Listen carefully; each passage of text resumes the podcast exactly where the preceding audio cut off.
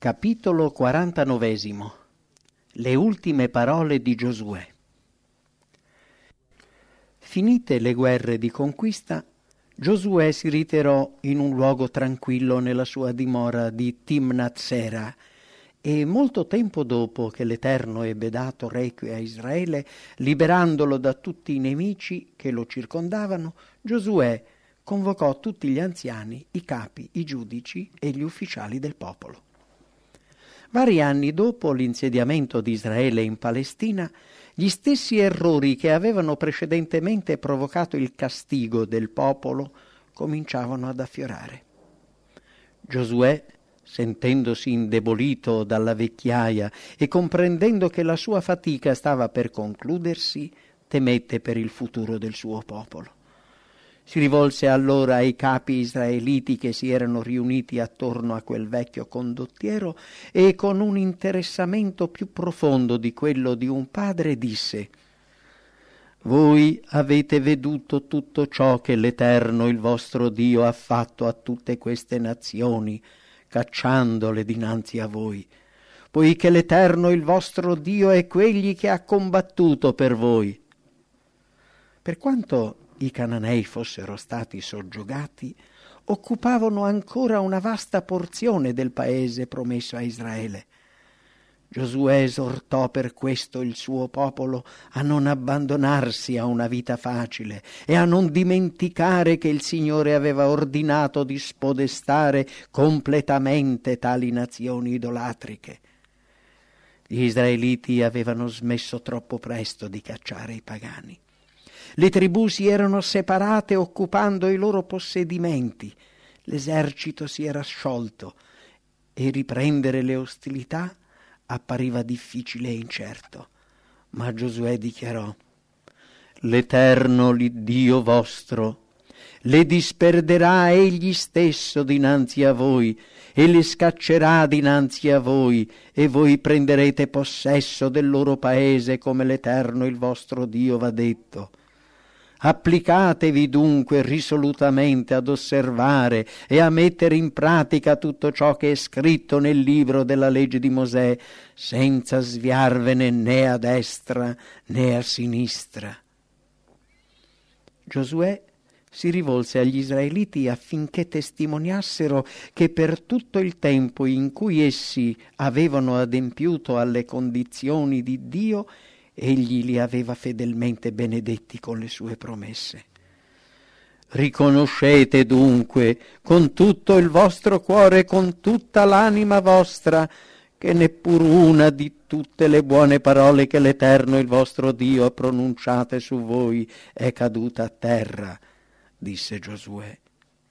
Dichiarò poi che come il Signore aveva mantenuto le sue promesse, non avrebbe dimenticato le sue minacce e avverrà che, come ogni buona parola che l'Eterno il vostro Dio vi aveva detta si è compiuta per voi, così l'Eterno adempirà a vostro danno tutte le sue parole di minaccia.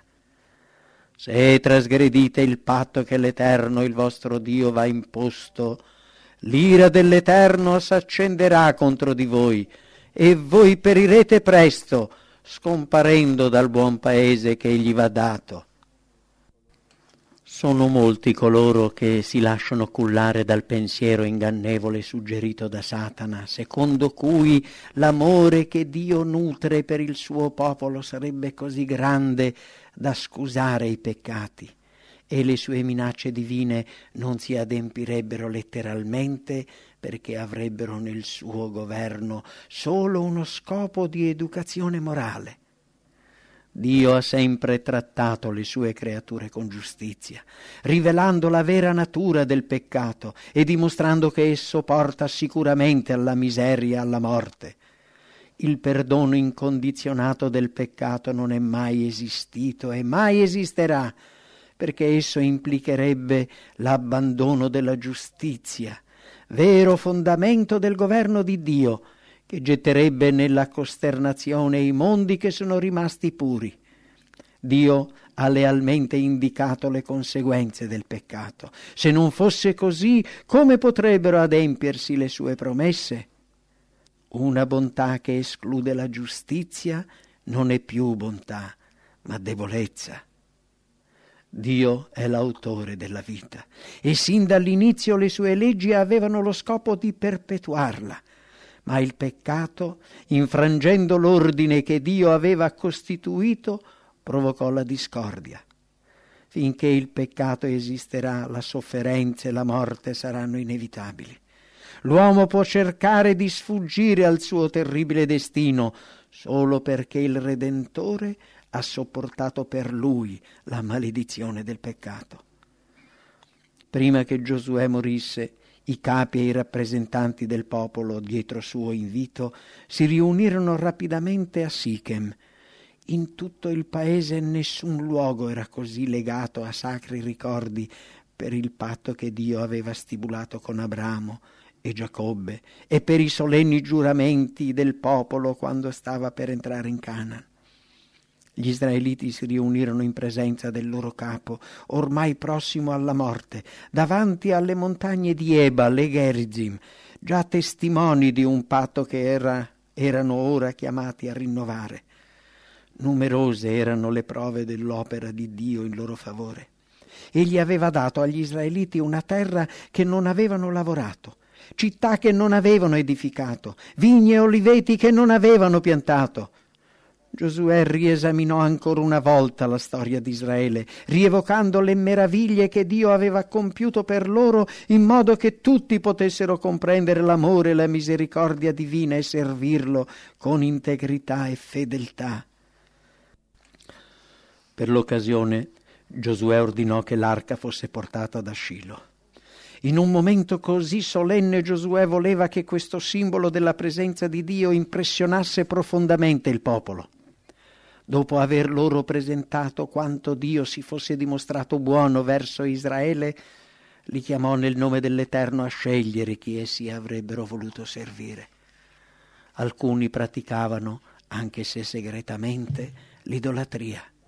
E Giosuè si sforzò di far loro decidere di bandire quel peccato da Israele. Se vi par mal fatto servire l'Eterno, scegliete oggi a chi volete servire. Giosuè voleva che decidessero loro di servire Dio spontaneamente e non perché obbligati. L'amore verso Dio è il vero fondamento della religione. Servire il Signore solo sperando di ottenere una ricompensa o di evitare una punizione non ha nessun valore. L'apostasia dichiarata non offende Dio più dell'ipocrisia e di un culto formale. L'anziano condottiero esortò gli israeliti a valutare tutti gli aspetti presentati. Se loro ritenevano sbagliato servire l'Eterno, fonte di ogni bene in quel giorno, avrebbero dovuto dirlo. Dovevano scegliere chi servire, o gli dei che i loro padri servirono al di là del fiume, dai quali Abramo fu chiamato, o gli dei degli Amorei, del paese in cui abitavano, e quindi vivere come le nazioni idolatriche corrotte che li circondavano. Erano quelle parole di aspro rimprovero per Israele. Gli dei degli Amorei non erano riusciti a proteggere i loro adoratori. Quel popolo malvagio era stato distrutto per i propri peccati abominevoli e degradanti, e il loro magnifico paese era stato dato al popolo di Dio.